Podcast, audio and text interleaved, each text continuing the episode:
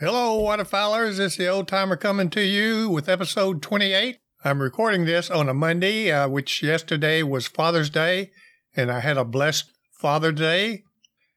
I can recall my dad. He's now passed over the great divine and waiting for me in heaven if I make it.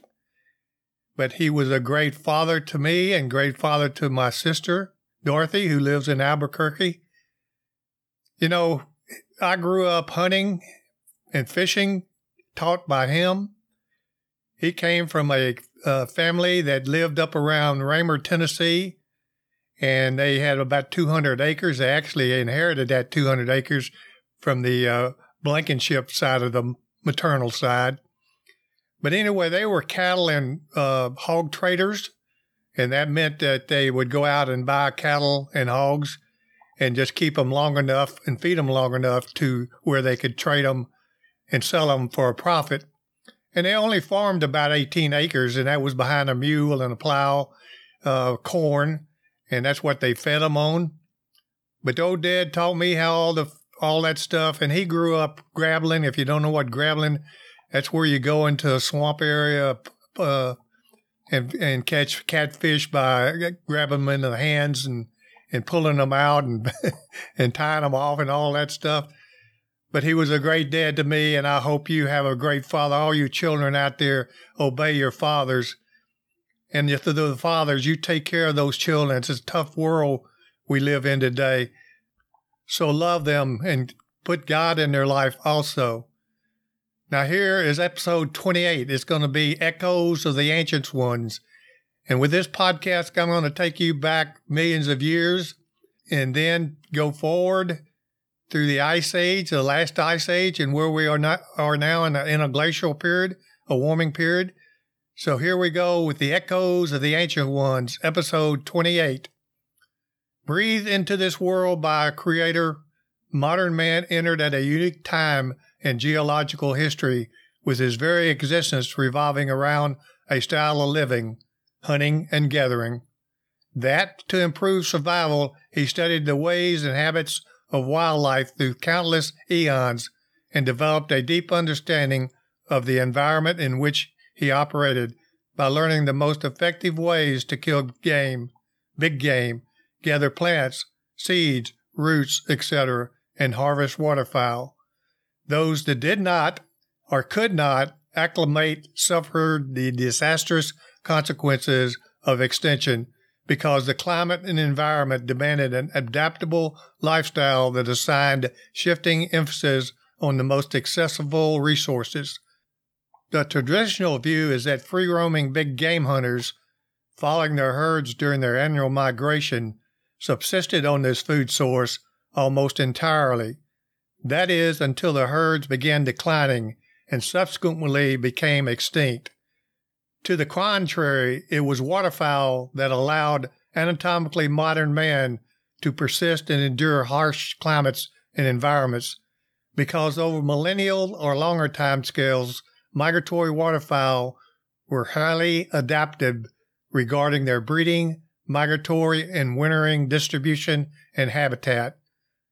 Waterfowl supplied not only meat and eggs, but feathers and skins, and wherever they gathered, other sources of food were readily available for consumption.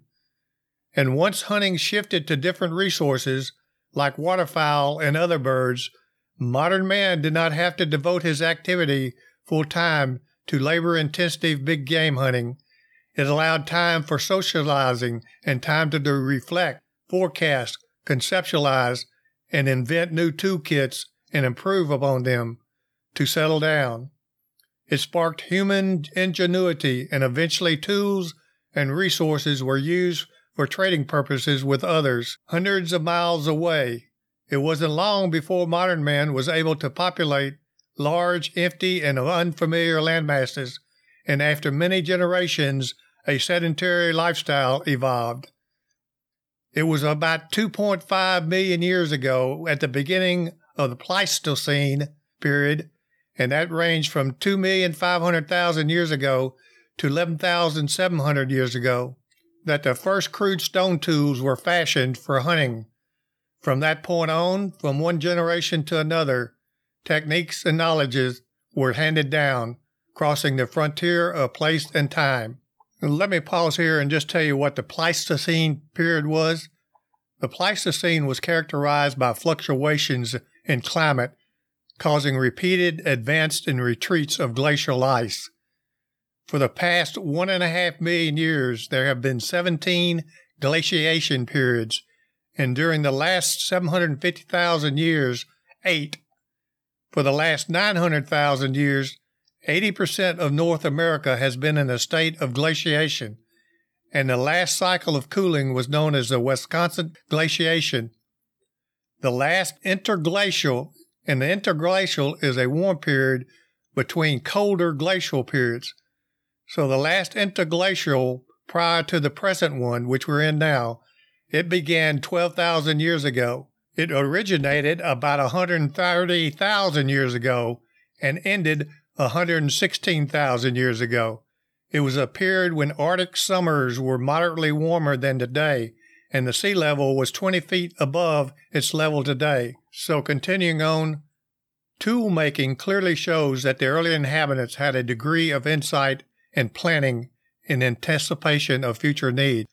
Consequently, it was hunting and gathering that sustained and supported modern man and provided the first affluent society through fire, language, and the innovation and advancement of tool making.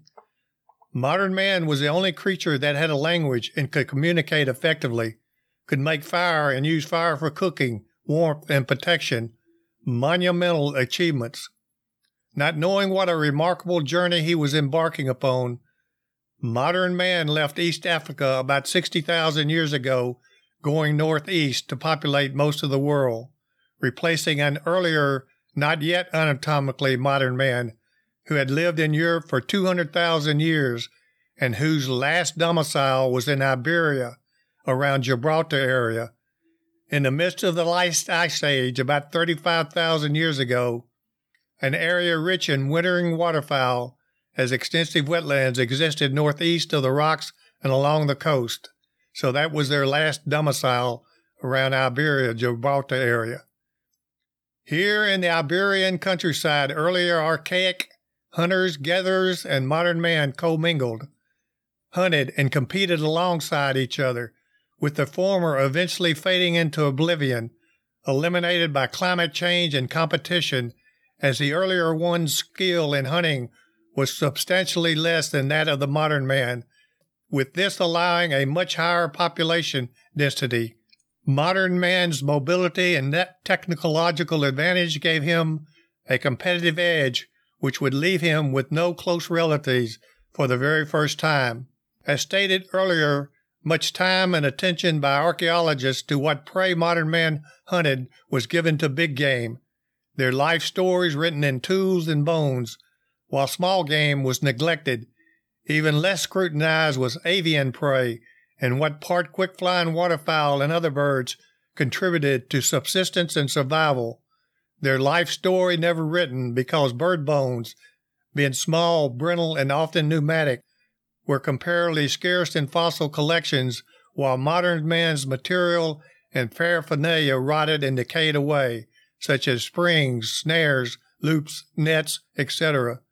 Natural tools that can serve poorly in an archaeological context, Nevertheless, once archaeologists paid attention, numerous caves and campsites across Eurasia offered a wealth of information that man had been consuming waterfowl for hundreds of thousands of years.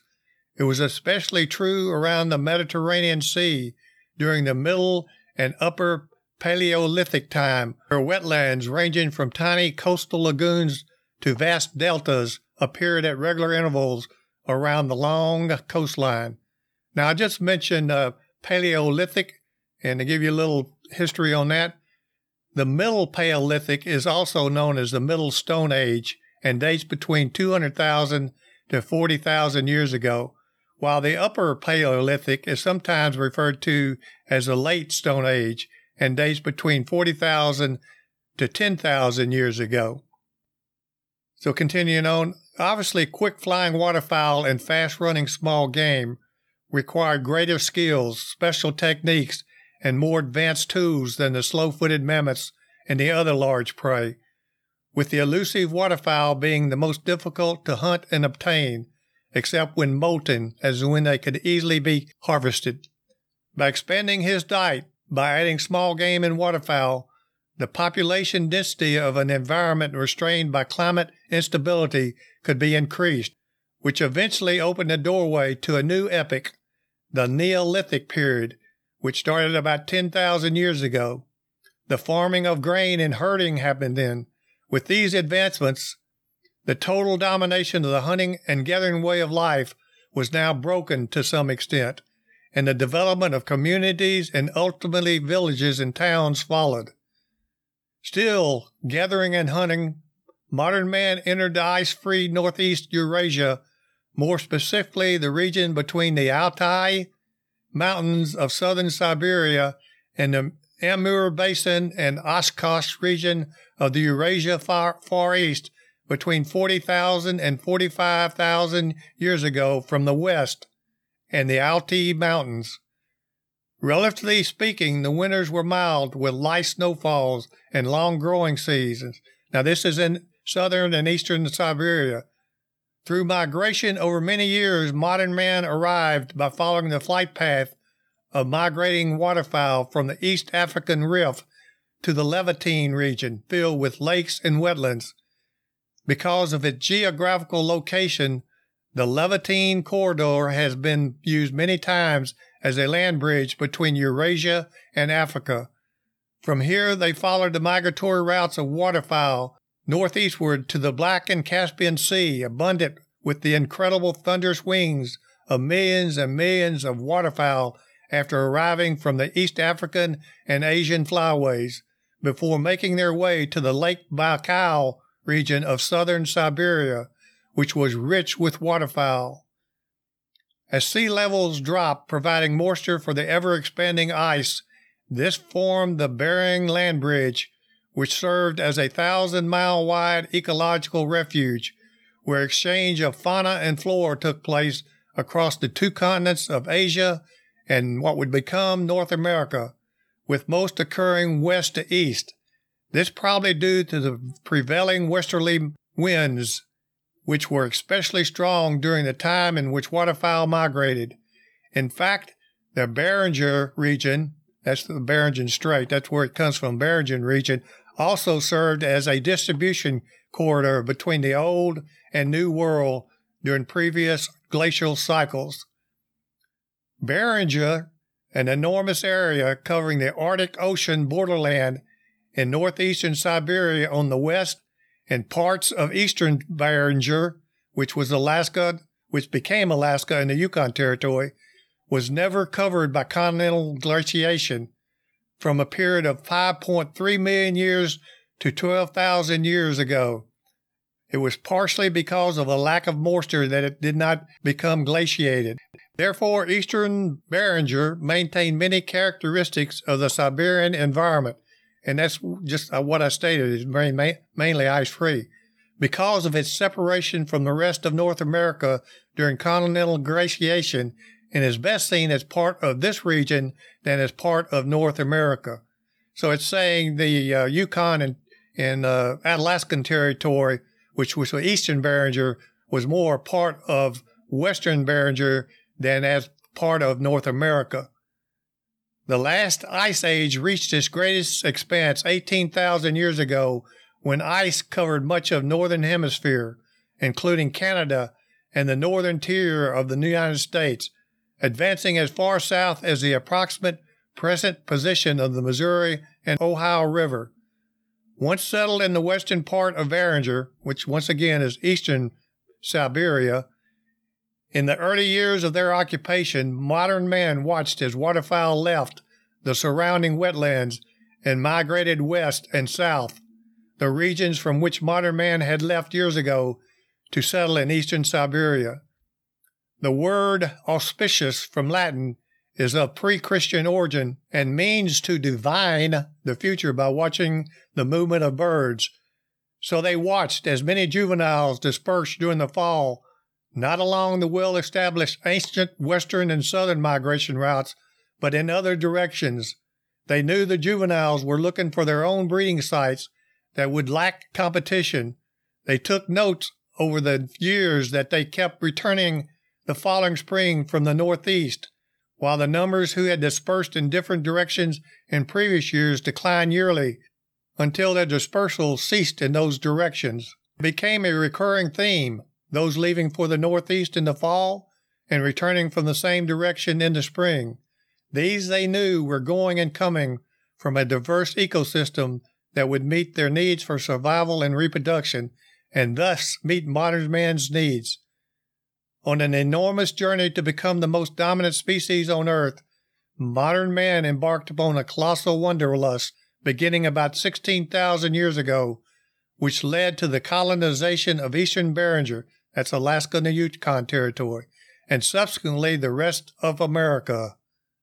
They traveled the dusty mammoth trails northeastward and followed the migratory waterfowl that they had observed through the years, hunting them on their mi- annual migration as waterfowl stop for rest in the wetlands of western Beringer. They shadowed them from the old world across the barren land bridge until they came to eastern Beringer, once again Alaska and the Yukon Territory, where waterfowl spent their winters. For about 20,000 years, modern man and waterfowl traveled back and forth across the bridge. Their passage south to the New World for man, however, blocked by ice. These hunters gatherers brought with them their tool kits, atalases, nets, traps, snares, etc. And that word atalatus I have a little trouble with. It's spelled A T L A T L S. In ice-free central Alaska, three sites demonstrates the role waterfowl played in an inhabitant's lives. Swan Point, Broken Mammoth, and Mead, all clustered in an area northwest of the Tanana River at the eastern range of ice-free Beringer. The Mead site dates around 14,000 years ago, while Swan Point's earliest occupants date to 14,300 years ago and was repeatedly occupied until late prehistoric time. Like the ecosystems everywhere that sustained man during this time, these three sites offered a plethora of habitat and game mammoths, bisons, elk, small game, and migratory waterfowl the latter reflecting expansion of freshwater aquatic habitat in a rapidly thawing Beringer's landscape at a time when the mammoth population was declining towards extinction. At Broken Mammoth, the largest cache of birds' remains were in the early deposits, with 65% of the bones belonging to the tundra swan and 15% to three species of geese, speckled bellies, snows, and Canadas in order of frequency. 10% belong to dabbling ducks, mallards, pintails, teal, gadwalls, and widgeons. Now, this is because they couldn't fly from the southern part of the United States, what became the United States, across the ice. So they couldn't get up to Canada like they let them do now. So they had they were bottlenecked below the ice in the in what became the United States. Now, Broken Mammoth was occupied as early as 12,300 years ago and was occupied at least two other times in its history, the last occupation occurring approximately 2,500 years ago. Numerous sites other than these are scattered across Canada, Alaska, and the lower 48 states. 18,000 years ago, the Earth warmed. The ice slowly retreated.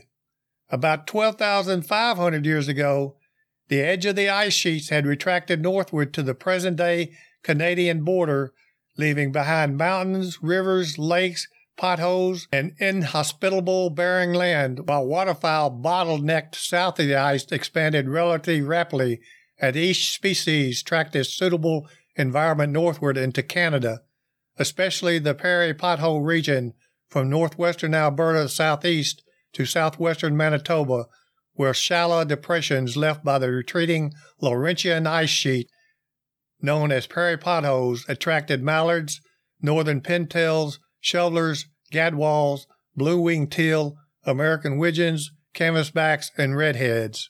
I may expand on this just a little bit. Uh, during the Pleistocene, which I mentioned that previously, ice sheets advanced four times to cover much of North America, with waterfowl following the southward retreat of their habitats. At the beginning of each interglacial period, that's a warming period, the ice sheets receded northward, with waterfowl readily extending their northern spring migration to follow the retreating ice sheets, with significant population expansions waterfowl taking place. The interglacials were all at least as warm as the present day. So we're in the interglacial period of the warming.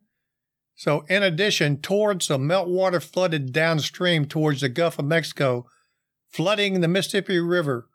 During this time, the delta extended further south into the Gulf than now. As the warming continued and the ice sheets melted, the sea level rose, leaving the old river valley filled with alluvium and an elaborate network of rivers, sloughs, cypress tupelo brakes, and swamps. 24 million acres of floodplains in its entirety. During this time, temperatures were relatively cool below the ice sheets, and for that reason, conditions were more effectively wet, so that many of the region's closed basins filled with water, such as Lake Bonneville in western Utah and eastern Nevada, Lake Huatanay in western Nevada and eastern California, and other smaller lakes or shallow marshes in central and eastern Nevada, southeastern Oregon, and the southeastern California. The Great Basin was a great reservoir for waterfowl in the earliest of times.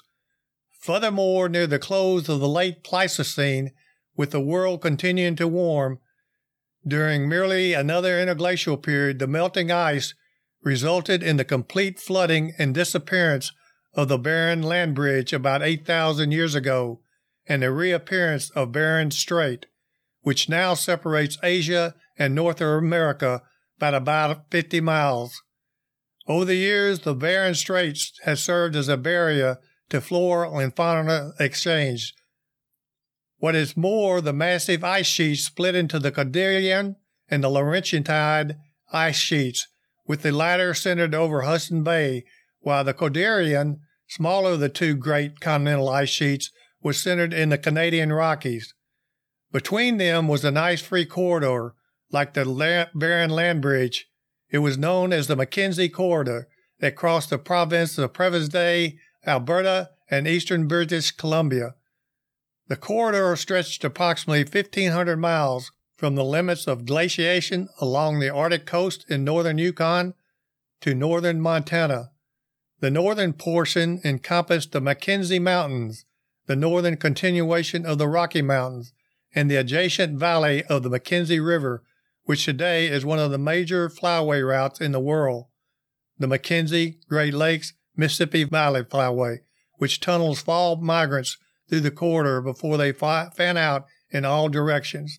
The corridor in its formative years was partially covered with remnant ice sheets that formed large and small lakes, making passage for humans impossible, but not for waterfowl, which took advantage of the partial openings and began their spring return to eastern Beringer from the present day southern 48 states, with Beringer providing them with new, ample breeding grounds and resources that were conducive for extensive fuel buildup in preparation for long flights for mi- migration southward in the fall. Thus, ancient flyways of North America were reestablished that had been suspended when the ice was one big sheet. The inhabitants of Alaska and the Yukon, being acute observers of nature, noticed, and as soon as the corridor was tolerably passable, about 13,500 years ago, they followed at different times the migrating waterfowl southward, knowing that highly productive ecosystems awaited them south of the corridor, habitats that would provide a rich diversity of important species. Fish, reptiles, mammals, and waterfowl all followed. Migrating through the ice free corridors linking southeastern Beringer to the northern plains of North America along the eastern boundary of the Rockies, these early colonists gave rise to the nomadic Paleo Indians who spread throughout North and South America over thousands of years and many generations, and from whom all Native American cultures descend. While passing through the corridor, they feasted on waterfowl harvested at rest pools and lakes, for big game did not venture there due to the barren and hospitable land. Swans were easy to harvest with atalases and nets, for they had to make frequent stops to refuel and rest their fledglings. Not all waterfowl survived the trip through the corridor, with juveniles and elderly waterfowl weakening in flight and plummeting to the snow and ice covered landscape to become encased in snowbanks that were scavenged years later as the earth warmed and melted the ice. Transient hunters, while traveling quickly through the corridor, simply gathered up the weakened or dead birds before they became encased, or even after they became encased. It was waterfowl, after all, that sustained them through the corridors. Lands in present day Canada and the northern interior of states, left bare by the late Pleistocene ice sheets, were gradually replenished by invertebrates carrying resting eggs and aquatic seeds that were carried and dispersed long distances by millions of springtime northbound migrating waterfowl, especially ducks, from droppings or trapped in feathers, bills, or legs. Each succeeding year, as newly deglaciated landscape appeared, waterfowl expanded into these lands, then flourishing with a variety of unique wetlands that were conducive for safe breeding grounds during the summer season, along with providing food. In the meantime, waterfowl from western Siberia, migrating across Beringer and then to the States, carried with them wild rice seeds embedded in their feathers, or, de- deposited undigested wild rice seeds in their excrement, which seeded wild rice in this country. As various peoples from different parts of Siberia completed their journey through the corridor and emerged from the southern opening, which was present day Montana and North Dakota. So they emerged from the southern openings into the New World. They discovered the northern Great Plains where they found meltwater lakes and potholes loaded with waterfowl, and they knew how to harvest them using the same toolkits and techniques they had used for thousands of years. Here was the ancient Central Flyway where today 90% of the mid-continental population of white-fronted geese, 50% of its breeding mallards, and 30% of its breeding pintails gather each spring in its ancient Pleistocene landscape. Further southward were the playas of the southern high plains. As for waterfowl wintering in the Central Flyway, the playa region is second in importance only to the Texas Gulf Coast, with mallards, pintails, green-winged teal, and American widgeons being the most abundant. To the west of the Central Flyway was the ancient Pacific Flyway, stretching some 10,000 miles from Alaska to South America, already re-established after the flooding of the Bering land bridge and opening of the Mackenzie Corridor. Here they found a countless menagerie of swans, ducks, and geese stopping to rest, feed, and some to mate and nest. To the east was the Great Lakes, also abundant with waterfowl. They traveled further eastward, following and harvesting waterfowl that were resting and feeding at post glacial lakes as they made their way to New England and the coast, home to the black duck and canvasbacks. South of the Great Lakes, they discovered the Mississippi River floodplain, destined to become the most important waterfowl migratory pathway on the continent, the Mississippi Flyway. It is host to 60% of Americans' millions of migratory birds and the ancient home of the mallard, where the Mississippi River, receiving its water from the Rocky Mountains to the Appalachians, act as a giant funnel for the millions of migratory waterfowl and shorebirds following the Missouri, Ohio, Arkansas, white, black, red, and multitudes of other rivers which serve as landmarks and corridors for the migrating birds to their wintering grounds. Gathering of angels. This is what early radar operators call the echoes on their screens caused by migrating waterfowl. Today, nearly 6 billion birds migrate annually in North America alone, with 100 million being waterfowl that migrate in the fall. Only 40 million return in the spring, with many dying during migration. So this ends episode 28. And as I said, we started with the Pleistocene period. That's millions of years ago. And that took us up to about well, 12,000 years ago. So we're in the modern times now, and it's what uh, all that ice and everything brought us is what we have nowadays. And we're in this interglacial period of warming. And an interglacial period can last anywhere from, you know, 20 to 40,000 years, sometimes a little longer, but generally 20 to 40,000 years. So it looks like we're pretty early in this interglacial period. So what our future is, I'm not sure we really know. But anyway, we'll proceed forward and we'll trust in our good Lord. Now, waterfowlers, I hope you take a few moments to visit my website, waterfowling.net. Visit my blog there, which has a bunch of old stories, and also look at all my books that I've uh, got published. Uh, most of them are out of print, but if you see one you like, let me know because I buy them back and resell them for what I buy them back for because I want people to know our history. And that's the best way to know is just to keep these things in circulation. And as you know, if you've been tuning into my podcast, I'll usually leave you with reflection. So here is this one.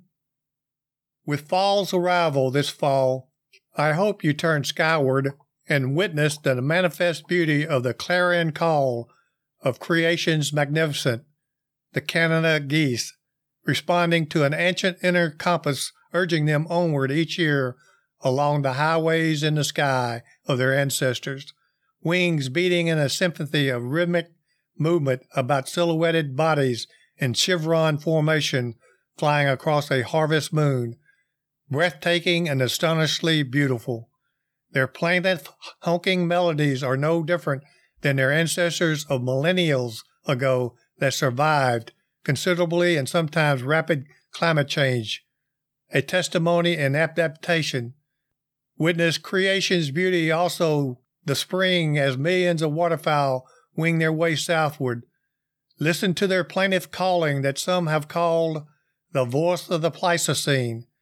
As Aldo Leopold said, their annual return is the ticking of the geological clock as they endured and watched as other species became extinct. One can only ponder what message they take back every spring since modern man has occupied the new world.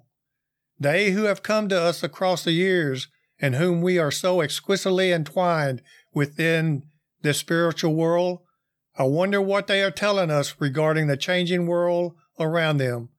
Ere long, I also wonder will their ritual calling and honking melodies be but an echo from the crypts of time.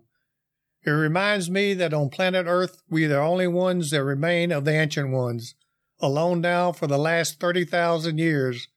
Our ancestors whose essence consisted first of being a hunter, adapted by having to cope with relentless and endless environmental instabilities and disruptions. Remarkably, they were able to turn it to their advantage. Will we do likewise and survive during this interglacial long summer that began about 12,000 years ago? I leave you, waterfowlers, and be sure to tune in every Tuesday for my podcast. So, so long and God bless.